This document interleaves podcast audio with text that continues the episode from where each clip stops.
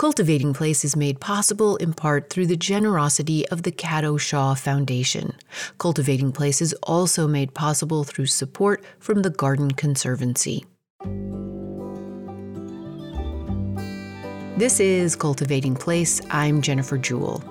Chad Manley is a fellow and lecturer in the School of Landscape Architecture at the University of Tennessee, Knoxville. Nora Jacobs and Carlos Velasco were two of the eight Masters of Landscape Architecture students in Chad's Spring 2023 Landscape Architecture Design Studio entitled Dancing in the Dragon's Jaw a deeply imagined course of study designed by Chad, inviting students on a smoky dance of space making along a continuum of Northern and Central California landscapes, which will result in an accretive, semesters long individual collective physical and digital collage. As a culmination of their learning and creative term, the studio group traveled to California to dance through its communities, meadows, and mountains, meet with firekeepers, land managers, scientists, artists, and designers, situating the journey within both the urgencies and poetic potentials of a land on fire the studio worked to consider and reimagine an empathetic landscape architecture born of regenerative fire and regenerative, inclusive, and expansive learning and designing mindsets. They learned from books, from other designers and design history, from their drawing boards, but they also learned on and from the land and people for whom their designs might be of greatest benefit. The design studio visited my partner and my garden in the spring of 2023. Chad, Carlos, and Nora, it is so nice to be in conversation with you all again. Welcome to Cultivating Place. Thanks so much for having us. Thank you. Hi, Jennifer. Thank you. So, I have just introduced the three of you in a very brief manner, but I would love to have each of you introduce yourself just a little more personally and maybe include in that, if you will, the role or the importance of plants in your life right now. And I'm going to start with you, Chad. Hi. Um, well, just, I guess, first of all, thanks very much, Jennifer, for having us here and inviting us in. Um, longtime listener of this show and have learned an incredible amount from it. And yeah, no, I'm Chad. I'm a, a teacher, gardener, a lecturer and fellow here at the University of Tennessee. Um, I practice architecture, landscape, um, film, lots of other things. I'm, I suppose, too many things, but ultimately, I think what plants mean to me is they're the kind of life and breath of the world. They are what gives us um, daily opportunity to exist, whether you know we notice them or not. And I think you know a part of my perhaps daily practice is to try to be within a kind of space of recalling them and a space of being with them. Yeah. Thank you so much. And I'm going to go to you, Nora tell us a little bit along those same lines? Hi, Jennifer. So, my name is Nora Jacobs, and I am from Southern Illinois. I grew up in a really rural community where my family has a farm, and I studied geography during my undergraduate studies. In terms of my relationship to plants, I think that I would say I continue to feel more and more like a child to the natural mm-hmm. world, just in the way that there's I feel like increasing mystery and magic that I experience the more that I learn. I love that. Great. Thank you, Nora. And what about you, Carlos?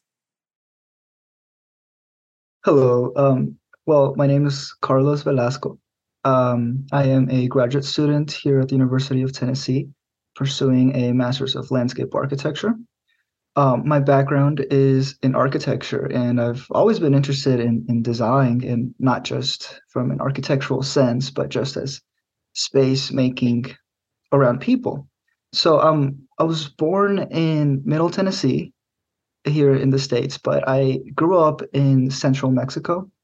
And my family moved around a lot the situations vary throughout my life, and um, so I was fortunate enough to experience a lot of places and and people, and that kind of leads into my relationship with plants. They've always been around. My mom is is really really a passionate gardener. Um, and and my father also grew up in, in an agricultural town. And so plants have always been more of like a norm for mm. me. They've I've never um, the idea of ornamental plants wasn't really something that um, existed in the areas that, that like as me growing up simply because a lot of the plants that i grew up with were herbal like used for herbal mm-hmm. medicine mm-hmm. and such so to my relationship with plants is kind of like a reciprocal one that revolves around usability and then providing one for another so that's that's what really got me interested in in further looking into plants great so Carlos has started us off a little bit with um, my next question, which is to give us a, a little bit of a, a brief history um, or the highlights of of what inspired you to follow your current course of study.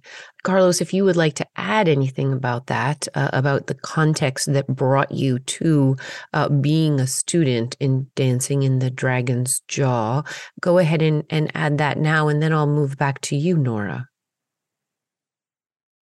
Yes, I love to. Um, so I was saying, um, growing up, my family, we moved around a lot.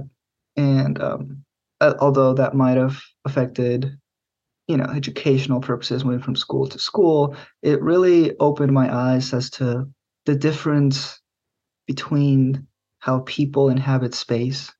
And i always found that interesting moving to a new place and seeing it with fresh eyes as a child. You move in, in like in, in to a space where the in, inner courtyard means more. Mm. To that culture than it means to another city that you will move next year yeah and um, and seeing how plants and and just in general people interact with these plants and what kind of plants they look after um, really led me to pursue um, landscape architecture as as a form of design. Yeah. Um, yeah, I like that. I like that. Nora, what about you? In terms of earliest influences, I would say that growing up so close to the land um, with a family farm, was extremely influential because it created this really deep interwoven relationship where you were growing vegetables, hunting, and fishing. And there was so much inherent respect for what the land provided. And I had always been interested in these natural resources, and I got a degree in geography and kind of ended up on this more scientific surveying career path that I enjoyed and learned a lot from, but I was interested in more creativity within that. And I started the degree in landscape architecture. And I will say, my mom, for so many years um, prior to that, was like, oh, you should think about landscape architecture. And I always kind of brushed it off. And it turns out she was right. and I'm so happy I came back to it. Moms are sometimes right, right? Yeah. Yes. Um, great. Okay. So, um, Chad, I'm going to go to move to you. And I would love to have you give us this same kind of context, um, you know, where you were born and who were the people and places and plants that led you to the work you're doing now. And then we'll move into uh, the kind of germination story for the actual class. I think that for me, you know, this this kind of um, notion of like what what are plants what do they mean to you came from being immersed in in a certain kind of world and so i grew up um, in coast salish territory in vancouver bc on the west mm-hmm. coast mm-hmm. i'm here now in knoxville teaching but there there's a kind of sense of nature surrounding you and even if you don't know the name of it and you don't know exactly its kind of cultural history or its environmental history there's a sense of it um, enveloping you and enveloping time and space. But I think for me, um, it really took actually a travel travels rather to the east coast of North America um, for studies at Dalhousie University in environmental planning and kind of um, urban planning and ecology specifically to get me thinking about what are what are the stories that plants are actually telling? What are the what are the kind of stories that communities of plants are telling? What what are their kind of eyes and what can they say if we you know kind of reach down to listen? So I, I, think i had you know some really kind of formative experiences with professors there who were thinking deeply across time in that respect and respecting cultures that were working with plants and had worked with plants and I, I suppose I brought that back to both my architectural practice and then moving on into um, you know, more formal landscape work. Propagation became a huge thing mm. for me and still really is. Gardening, the kind of respite of it from actual professional mm. practice. So it's both a part of the world that you know you survive with, but also survive from mm. in a kind of emotional and and bodily way. Uh, so I think you know that that sense of having having good teachers is is really something I'm um, you know kind of indebted to and and has been inspiring for me as a student and as you know I still am a student but yeah. And so you how long have you been a fellow and lecturer there at the School of Landscape Architecture at the University of Tennessee? Start with that I've been here in Knoxville in East Tennessee now for about nine months, and this is a, a fellow position, and it's it's basically a position that invites someone perhaps from kind of further away, me being from Canada, to kind of bring perhaps a, a kind of outsider's perspective. So mm-hmm. that's um, that's a position that then allows you to also develop um, a set of research practices and also what we call in design school the design studio. So students have um, many different electives, which is a kind of normal thing for for master's students to have. But here and in, in typical design schools, whether it's architecture or landscape architecture, they have um, a design studio where the majority of their time is spent. And and that studio really evolves from something that in their first year or so is a core curriculum and that's very set and it's building up kind of base sets of knowledges and practices that are seen as important for the profession and so forth. But then as they move later into their into their degree we have what are called option studios and those option studios give students the opportunity to kind of bite into something a, a little a little more funky a little more weird we call it a, a design mm-hmm. brief mm-hmm. and that might not be the typical hey let's go and design a park mm-hmm. it might be hey let's think about what it might mean to design with fire and so that's how this kind of studio came around um, from the school perspective is thinking about how landscape architecture as a traditionally and historically um, delineative practice, one that is about sort of marking and setting up space and creating boundaries, to one that is more about um, histories of process design, thinking about how culture designs its way through the world by telling stories, by communicating stories, by working physically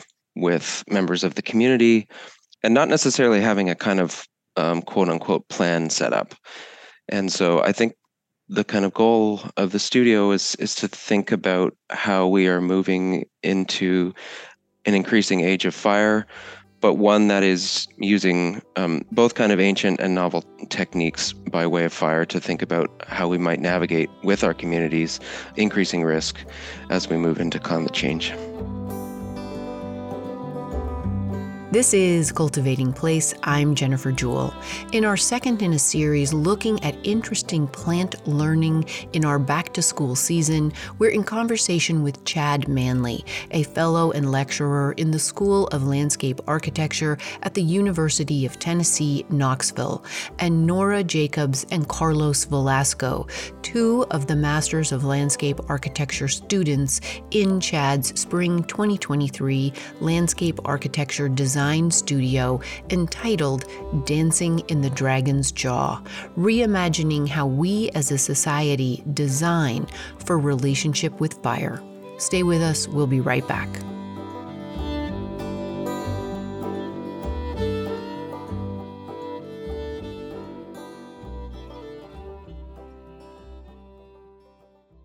Cultivating Place is made possible in part by the Cato Shaw Foundation. The Cato Shaw Foundation funds initiatives that empower women and help preserve the planet through the rich intersection of environmental advocacy, social justice, and creativity.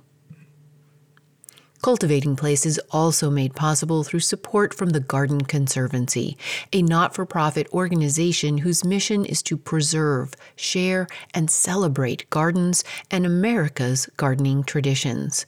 The Garden Conservancy's Garden Futures Summit, being held at the New York Botanical Garden on September 29th, with garden tours throughout the city on September 30th, features keynote speaker Isabella Tree, the author of The Book of Wilding, discussing how spectacularly nature can bounce back if we only give her a chance. What comes is not just wildlife in superabundance, but also solutions to the other environmental crises we face. Following the summit, Ms. Tree will give two other talks for the Conservancy in Middleburg, Virginia on October 2nd and St. Louis, Missouri on October 4th. For tickets and more information on all of these events, go to gardenconservancy.org forward slash education.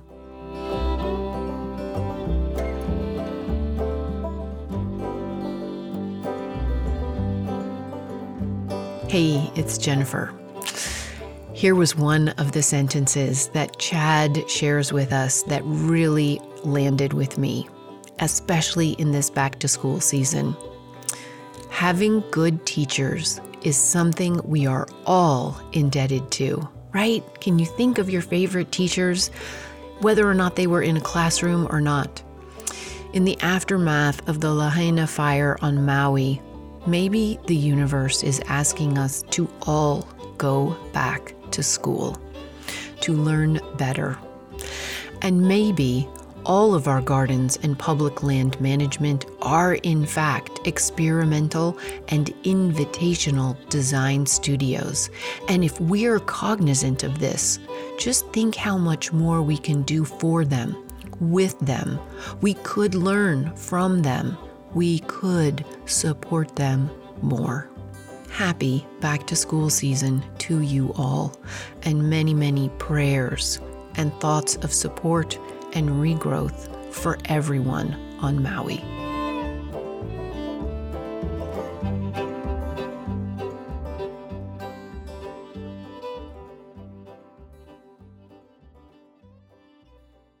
We're back now to our conversation with design studio instructor Chad Manley and two of his Masters of Landscape Architecture students from his spring 2023 course at the University of Tennessee, Knoxville. The course was entitled Dancing in the Dragon's Jaw. As we come back, Carlos and Nora share more about the expansive experience of the studio's invitation to think outside of the textbook on how we design collectively for the future we want to generate. When the studio was introduced and the presentation uh, that's usually held at the beginning when we mm-hmm. um, we have the option to overview the the, the studios um, i didn't really have an expectation set for the studio. Mm-hmm. Um, what really interested me about this studio, what as as it was being presented, is the fact that it was talking about fire in a in a in a new way that I have I had it was that was new to me. Um, growing up, I I didn't really see forest fires like like you said, like it's not really something that's prevalent here in Tennessee um, as much as it is on the West Coast. So th- I wanted to learn more about it and seeing the opportunity to do that through the lens of a studio curriculum felt like the best way to to, to just learn about fire in in like as an art form as as a chance to design with it um, before I would further explore like a more scientific approach to it um, or like a more research sense. Yeah. So Yeah. so for me, it was it was an, an artful interest into how fire was being spoken about. Yeah. Um, mostly because, like I said, I've never seen like a forest fire. I've I've I've just never been present in that. Um, so yeah. Yeah. Nora. So I took this studio with very practical intentions in that I am moving to Colorado after I graduate. Um, and I just thought, oh, well, this is something that I need to know before moving out west and working as a designer. And I think what Carlos said really sums up quite nicely how it turned out for me, and that I had kind of came in with this very engineering mindset approach where I was like, oh, this will teach me how to fix things. But it really did become so artistic and really showed how fire is not something that we are exactly trying to tackle, but how it is an active participant within the natural world and that it goes beyond something to deal with, but something that's very beneficial. Yeah. Yeah. Um, you know, I think that while it does sound a little bit anti intuitive to say it's beneficial, those of us who live in the fire prone West uh, would say that we absolutely know that it's beneficial, right? I mean, this is fire is up there with the wheel in, you know, human development and how to uh, how to make it happen and how to then direct its happening and how to work around its happening and how to stop it happening if it's going in the wrong direction like these are these are truths of all cultures across time and space and the the benefits of it i think are often overlooked and i think that is less and less so but uh, you know especially here living in the fire prone west but what i find so interesting um, about the approach of what i gathered from from the studio visits and the the you know the descriptions you all gave when you were on uh, the land here uh, was the importance of just having all the different layers of what fire is and can be in relationship to whole landscapes or peoples, I found really proactive and really generative uh, from a design sense of young people coming up into a world that is trying to grapple with what has often been binary thinking of this is good, this is bad, and a much more layered and generative possibility for the way this is thought about. And if that is true, then the way it is designed with is also bound to be that much better. So, Chad, I'm going to come back to you and ask you when you were, when you decided you wanted to uh, lead this class, did you develop the curriculum or was it one that was historic that you were taking on? Tell us about the, the catalyst uh, from that level. I I, th- I think this this class in this studio is is really the kind of culmination of a number of different threads coming together to weave something larger and stronger. And and I'll maybe just start with um, you know the three that come to my mind at the moment. And you know one is that being a resident of um, the Pacific Northwest, the the past let's say you know six, seven, eight years have really um, you know they've had a had a marked impact on our on our memory and our consciousness in terms of the the way in which smoke has come in, the way in which heat has come in, the way in which we are very much dealing with disaster as as I talk about this right now. Mm-hmm. There's you know um, kind of air quality warnings over the city of Vancouver that I'm seeing yeah. it uh, pop up on my news ticker, and so you know we're not really historically aware of that as as settlers in a way and, and i think the last six seven eight years have been a kind of wake up call on that front and and so personally for me i just it's part of my reading and consciousness um, you know whether that is a fire happening in in vancouver or it's a fire happening in northern california there's a connectivity to the place that um, you know is is built into um, the observation of or the way in which I see the world. Um, I mean, the second one and and I think it's the most decisive moment in terms of how the curriculum started as an idea, and that and that was as we were traveling through um, the South last last semester on a different studio in a different class.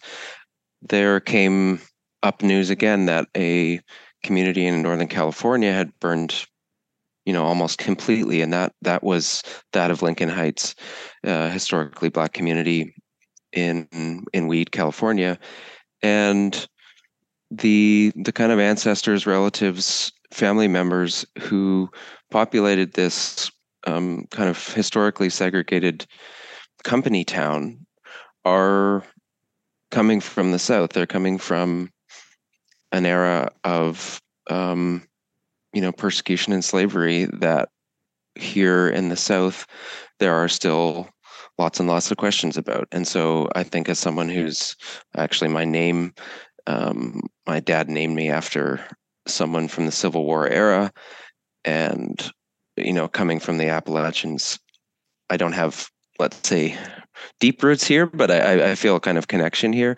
There's there's a sense to which like we are still implicated in how these histories are being told and how they they might move forward. And and i i suppose to you know be in the south and reading that news about an entire community sort of going up like that meant maybe there's maybe there's something for us here as students as people who are learning about landscape and what that means to to design with these things and to sort of um, you know move history forward in a in a better way. How do we how do we actually think about um, how do we think about those spaces? And and so I, I proposed it to the um, the director of the program here. He was fully on board. And that started generating a way of thinking about okay well there are there you know very kind of um, historical ties within these communities that are affected by fire but that doesn't you know start and stop with with uh, with um, weed in lincoln heights in california. That that is a story that's told across the state and of, of course across the west and the nation and so forth. And that really led to thinking about okay you know we're going to bring students to california to meet this community. What other communities might we meet? And what other actors what other cultures are we you know going to kind of have conversations with? And mm-hmm. so that really start to kind of set up a loop uh, a cycle um, where we would travel from place to place to place um, including to shasta shasta county but also to humboldt county um, to Tuolumne, to Mariposa, so on and so forth, to, to really understand the way in which fire is specific. It's specific in terms of its reach by way of humans, its reach by way of the time of year that, that fires might happen, the way in which it might happen. I just saw yesterday on the news that there was lightning across Northern California and California, which mm. is somewhat rare at this time of year, but like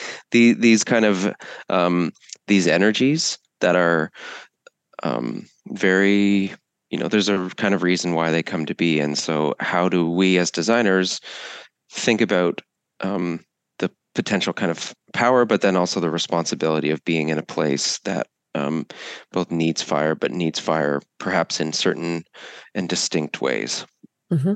Mm-hmm. and so you part of the uh, part of the culmination of the course was this this field trip, this extensive field trip to spaces that had experienced fire and to learn about the different um, consequences, outcomes, people's responses, and and different cultural understandings of of the fire in these different spaces how did you prepare the students for that? Like what had come before in the classroom and in the studio work chad? And then we'll move to nora and carlos about uh, the ex- the experience of being on the ground having learned in the classroom or in the studio certain things but then actually being in these spaces with these real life experiences and how that might have even altered their perception and their takeaways even more. Well, I think I think both Nora and Carlos picked up on, you know, this this kind of idea of, um, you know, how do we how do we see fire in different ways? How do we see landscape in different ways? And so, um, I'll maybe just introduce the the title of the course, and that's um, "Dancing in the Dragon's Jaws," and and that is thinking metaphorically about, a creature we kind of all think we know, but there are many, many different dragons, and there are many different ways in which cultures tell stories about dragons that don't necessarily all breathe dragon, don't necessarily all hoard riches. In East Asia and Korea, China, Japan, there are many different stories in lore about the way in which a dragon is something that brings water, that is um, a kind of creature of the sky and of of of storms and water. And so how is how can we start to kind of turn things we think we know into something new that you know has our respect and has our curiosity and and so the way in which we you know started to do that was to think about the way we would actually set foot in california and that might not just be as kind of extractive tourists who come in as students and gobble up all the information from really smart, interesting conversations, but that we might also give something back. And so part of part of the actual curriculum in the studio started as a preparation of making gifts. So they spent you know at least um, four to five weeks before we traveled to california thinking about how they could give a gift to fire and if they were going to give a gift gift to fire how could that somehow also be a gift to to plants to animals, to the communities that rely on the adaptation or the ad- adaptive cycles of um, of fire and its kind of its its properties. So each one of them had a different site across California, a different community, and they had to research. Okay, what are these places? We're very much coming from away. Are there specific species that we need to pay attention to? Yes. So let's let's dive into those. And start to use our traditional design thinking and our training to work with material to start combining um, you know the form of things but also a, a, knowledge of of ecology and and of course fire in this case to open up the potential of a process of a gift that might say land in your backyard and start to create a, a process and a relationship to a, a piece of land that you would not otherwise have if that gift was not there. So it's almost, and it's kind of a hard thing to describe. And I hope Nora and Carlos will get, get into their actual designs. Right. Um, but it was an open question about what what do we bring here rather than you know what are we searching for and right. and i think that sense of reciprocity as carlos um, alluded to earlier was a really kind of um, formational part of of the collective thinking of the studio Nice, nice. All right, so now I would love to go back to to Nora and Carlos, and this time let's start with you, Nora. Tell us a little bit more about what you learned about Humboldt, and then the the gift you designed for Humboldt, and then I'll have you and Carlos both share more about what it meant to actually then go visit the space. So Carlos and I and Grace designed a festival attempting to change the narrative around fire and beginning to see it as something to celebrate and something that we would be giving away back to the landscape. And in terms of my personal design, we split it up in three components, so it all kind of came together. But my personal design was essentially a device that strategically layered different materials. And as this object broke down, it would start a fire. And the goal was that this was kind of a way of nature reclaiming its ability to start a fire. And each layer was designed to interact with different ecological processes.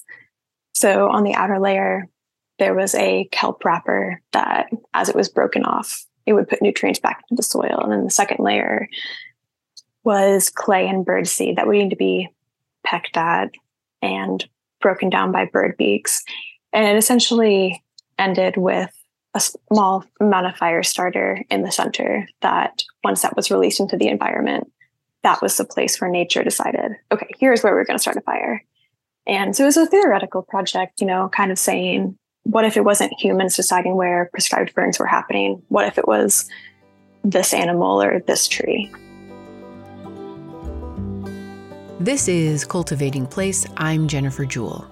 In our second in a series looking at interesting educational offerings around plants in this back to school season, we're in conversation this week with Chad Manley, a fellow and lecturer in the School of Landscape Architecture at the University of Tennessee, Knoxville, and Nora Jacobs and Carlos Velasco, two of the Masters of Landscape Architecture students in Chad's spring 2023 Landscape Architecture Design Studio video entitled Dancing in the Dragon's Jaw, reimagining how we as a society design intelligently, specifically for relationship with fire. Stay with us, we'll be right back.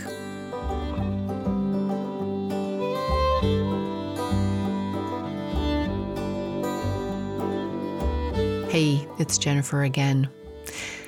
The final thought that I want to leave you with today, after this conversation, or in the midst of this conversation with Chad and Nora and Carlos, is the inclusion in the design of the course that the students were asked to consider. What can we bring rather than what are we searching for and can take? Hmm. Reciprocity is a term that I think is in most of our hearts and minds, at least since the reading of Robin Wall Kimmerer's Braiding Sweetgrass. But I ask you at the end of this summer season, in the midst of this conversation, to think about it one more time. What does reciprocity look like for you with your garden, on your land, in your place, in your community, on this planet? What can we bring rather than what are we searching for? Enjoy the inquiry.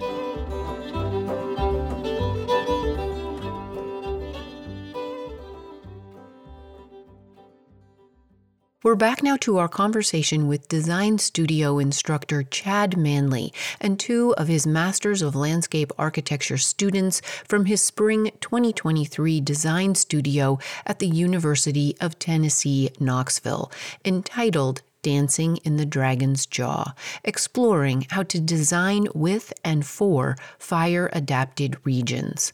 As a part of the preparation for the three week field trip to fire experienced regions of Northern California, the studio participants were put into small groups and assigned one of the places the class would visit to study more deeply and to design and develop a gift to offer to that place related to its fire history when they arrived, so that they were not just seeking knowledge to take away, but offering something of themselves in return. As we come back, Carlos is sharing more about his group with Nora and the offering they designed for their space in Humboldt County. My, as my teammate Nora had mentioned, uh, we approached this this project as a team um, throughout most of most of the time our time as a studio, and even our individual projects branch it off very very close together with this idea of a fire festival. So we really wanted to envision and, and tackle the, the the presence of this like fire sprite within nature, mm. and we wanted to represent how this fire sprite's responsibility of fire in nature was to basically argue for the involvement of non-human participants in the starting and management of these fires. So we began by kind of establishing non-human characters that would be in our region, such as like the wild boar and um, the mad honeybees and like the black bear, and and as well as domesticated non-human characters such as the cow and, and the pig. And so these the, the idea of this fire sprite guiding the creation of fire back to the hands of of nature of like nature in terms of non-human involvement was what drove our our team project which um which was the idea of this fire festival, which is where humans would take part into developing and shifting their perspectives and personification of fire to um, a more idea of fire as a form of spectacle, as a form of within their lives that doesn't necessarily have to be one that is, is used for like to clear land, for example, or um, so the idea of the fire festival was was to expand throughout three different locations within Humboldt County. One would be the grasslands, one would be the forest, and the urban. Um, so my my teammate Nora, she uh, this um, implemented the site of the one side of the festival, which was the grasslands. Uh, my site was the presence of the fire festival as it arrives to the urban context, which um, I utilized a small town in Humboldt County um, called Arcata, mm-hmm. and and so this is where we began to develop our fire nurseries. Um, so the idea of the fire nursery is like our take on how would fire be reintroduced into our daily lives. So as this fire festival approached the urban um, fire nursery, which is mine, uh, which is like I guess like my specific uh, site, mm-hmm. it was about celebration within the town square. So the idea of this fire festival, and and it, it was a way to like embody fire in like a cultural way that would persuade the community to to celebrate and normalize the presence of fire in people's lives. Mm-hmm. And um, this would be carried on with this um, fire sprite nests, which is what we call them. And there, it was basically these like spherical forms that that it would inhabit these small uh, nests that would be made out of like combustible materials, such as like uh, folded paper and, and and such. And these would be the ones that would be present throughout all the festival. Mm. And so this specific spherical form, it was a, a geometric origami form, um, is what we carried as a representation of our gift when, during our, our California trip. And, and we documented it it, uh, we carried it with us and we documented it exploring California with us. And and so the idea was that this like fire sprite nest would experience all throughout Humboldt County and not just Humboldt County, but like the entire northern region of California that we traveled along. And it would it would become familiar with the land. And then we would give it back to nature through the act of fire. And I, I love all the layers as you've described them and the the conceptual and kind of spiritual and ritualistic nature as as well as the very pragmatic ones. Um, so when the two of you, you know, with this design studio as your, you know, sort of nexus, arrived here in California and you traveled across the different sites and and you saw the different ways that fire was on the land or had impacted people both bad you know hard and um and you know some destructive some loss but also uh, some regeneration and some clearing. Um how what were your I guess uh, takeaway sounds like a silly thing, but what do you have specifics about how the the site visits enriched your already developing complex understanding? Something that really stuck out to me was whenever we went and saw the redwood trees that this massive massive tree had been hollowed out of the base by fire and you could see the completely charred inside and up um, through the trunk. And the way that it was still living and growing, I mm. thought was just so fascinating. And learning more about the relationship of how fire does nurture the trees out there and mm. other various species as well. But I just I thought it was incredible. Yeah. Yeah, it's pretty it's it's a um a spiritual moment when you meet one of these trees, isn't it? Yes, it was unlike anything I'd ever seen before. Yeah, yeah. And what about you, Carlos? Yeah, so um, one of my one thing that surprised me the most is uh, we visited this small town. Um, I believe it was called Paradise, mm. uh, California. Um, yep. And one thing that really surprised me is when we were talking with um, with this official that was in, in charge of like kind of planning for like fire resiliency or the reemerging community that had just um, initially suffered a a large fire that took down a, a lot of like uh, housing was that she was when we asked her about what were the plans for the residents that had moved temporarily out of the community for you know for, for jobs and, and and alternative housing while they rebuilt their um their homes had just been burned um was that it she made it sound as if the community didn't really the community itself didn't burn down. It was just the homes mm. and that even though like everyone in the community that of, of paradise that of the housing was aware of the large amounts of fuel and the, and the large presence of combustible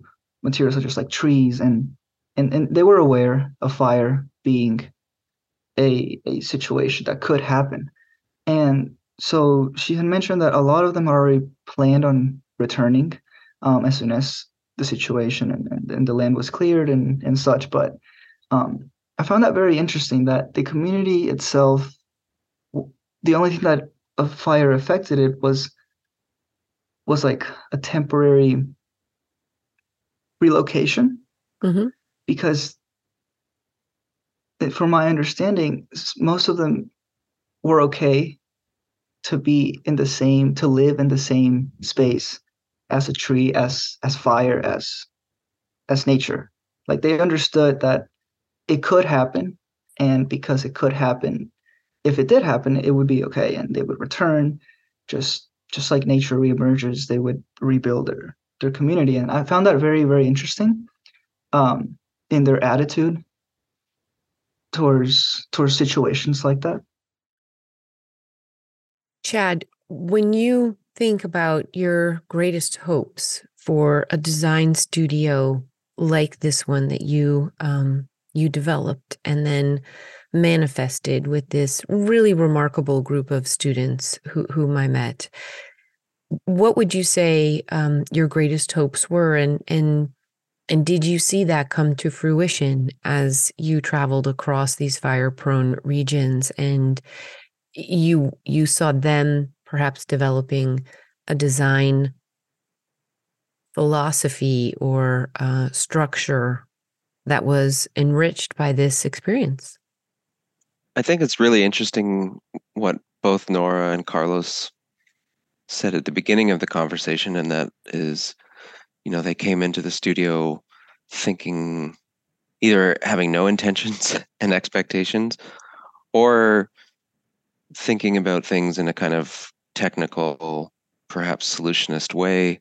Here's how we're going to fix the problem. And what I'm hearing from them today, and so this is exciting to me, um, is that mm-hmm. their understanding and our understanding, I think it's a collective journey. Yes. Is is much more nuanced and complicated. And that's I mean, I think that's where the, the kind of term art or design and or spirituality, the kind of thickening of of our understanding of these places, which is also the recognition that we don't understand them and that we can't account for voices which we've not yet heard or not yet been privy to that we won't ever be privy to. I think those those kind of realizations um, are really important. And for myself just knowing that there's um, you know as a designer and I, I suppose as a teacher too but knowing where our limits are and what what kind of power we may have and what responsibility we certainly do have. And sometimes that sometimes that's quite limited. And i th- i think you know the the kind of nuance about how how fire and design are, are connected is really about that kind of relationship between power and responsibility. The way in which we are setting down active intentions on the land? Do we have money? Do we have the coordination? Do we have the timing right? Is there the political will? Do we have the cooperation involved? Like so many of these things are are really kind of like outside let's say traditional design language but they're as important or more important. And i think that's that's really nice to know that we've had these sets of conversations and frankly just to see their eyes light up in front of a redwood a incredible yeah. speaker um, the story of let's say will harling speaking about how his son was moving along a tributary of the Klamath and c- catching his first salmon. You know these these kind of amazing moments where you just um, you can't you can't obviously replicate that in inside of a classroom on a campus. It's it's about um, a quality of embedment into a place, and so I think I'm just grateful to have shared in that experience along with them. Carlos and Nora, um, if you had, and and maybe Nora, you've already done this for us, but if there was one moment along this journey of this class and what it has brought into your your mind and hearts going forward in landscape architecture uh, what what might that moment be? And and nora maybe you shared that with us in meeting that that tree that had survived fire. So one moment that i will remember is um i believe chad had mentioned the person that we went and received a tour from as they spoke about BDAs and the salmon population being a huge driver for um, and, and significant for the existing culture of, of the native people in the area. And, and the efforts that were being done was and he the way he explained it, it, it seemed very very complex but at the same time what i found impressive and i always remember is is that even though it was it was a lot of negotiation, a lot of some might say gray areas of, of discussion between different organizations and and and, and government agencies even um, is that they really were aiming for the same thing. They collectively came together to change, to, to implement some BDAs and just for folks who might not know, a BDA stands for Beaver Dam Analog, human made small organic dams placed into waterways to help restore those riparian corridors, slow the flow of water, encourage habitat, and encourage the return of beavers to these spaces to improve the health of the habitat for all lives. And do other landscape changes that would drastically changed the landscape. Like everyone was on board with the idea of the changing landscape to to further provide habitat for for these salmon populations that were suffering. And and to me, that's something that really I really care when it comes to landscape architecture as a, as a design form, not just as like a, you know, like ornamental site plan type of thing. Um, like, but like yeah. as an ideology, is that collaboration for a common goal is just as important, even when it, the situation is very complex and the scale is, you know, large. Like the the scale that they work were working in is like mountains and like really really large scale, and and they were still doing it because they believed in it, and they saw the importance in it. And and to me, that's something that I know will will impact me in the sense that I will I will look forward to finding as I'm designing to to find something that I care about, something that I know is significant and and work towards that. I guess that's that's one thing that really really impacted the way I'm going to continue looking at things. Thank you. Anything you wanted to add, Nora? Yes. So, our first stay in California, whenever we visited Yosemite, we met with one of the fire managers at the park and he told us a story about a practice of park rangers. I believe it was in the early 1900s where they would build a large bonfire on top of a cliff on a mountain and then they would essentially just push the fire off. They would push off the bonfire and there would be this fire waterfall and i heard that story and i thought it was really kind of fun and outrageous and interesting. And as we continued along our journey, this story reappeared. And I learned that it was a practice of, I believe, the Karuk people. Um, Chad, correct me if I'm wrong. But that this was also a practice of the indigenous people for a much longer time. And I thought that it was really beautiful. And it became, as you can probably see, a large influence in my own design work. And I think it really set a precedent of designing for a landscape with the unknown in mind and that design can be a question and nature is just a response to that um, and that we don't always have to know exactly how it's going to go. Thank you all very much for being guests on the program today. This was wonderful. Thank you so much for having us jennifer. Thank you so much for having us yeah thanks so much jennifer and i actually just really appreciate hearing the students feedback in their own words about the experience so that's that's a kind of interesting twist for me, but thank you. Chad Manley is a fellow and lecturer in the School of Landscape Architecture at the University of Tennessee, Knoxville. Nora Jacobs and Carlos Velasco were both Masters of Landscape Architecture students in Chad's Spring 2023 Landscape Architecture Design Studio entitled Dancing in the Dragon's Jaw, an experimental and invitational course of study looking at how we as a society can intelligently and compassionately design for spaces adapted and prone to fire. On a rainy day in March of this year, the studio class visited with me and my partner, plantsman John Whittlesey, on his land just south and east of Paradise, California, which burnt in the Camp Fire of 2018. While the landscape architecture students were learning about land, fire, and designing from a much wider perspective than we often contain our learning to, I also was learning so much more about the very nature of plant and land education by being in conversation with this group. Speaking of education and field trips, I'll be spending Wednesday, September 6th in conversation with the horticultural and ecological programs at the University of Cincinnati, including a free lecture by me open to the public for the University of Cincinnati's College of Design architecture, art, and planning at 4:30 p.m. Eastern that day. Then on Thursday, September 7th, I will be giving an evening lecture at the Civic Garden Center of Greater Cincinnati in advance of their annual Fall Native Plant Festival and Sale happening on Saturday the 9th. The Thursday lecture is sold out, but media partner WVXU in Cincinnati still has 20 tickets to give away. Check out WVXU's social media streams for more information on these.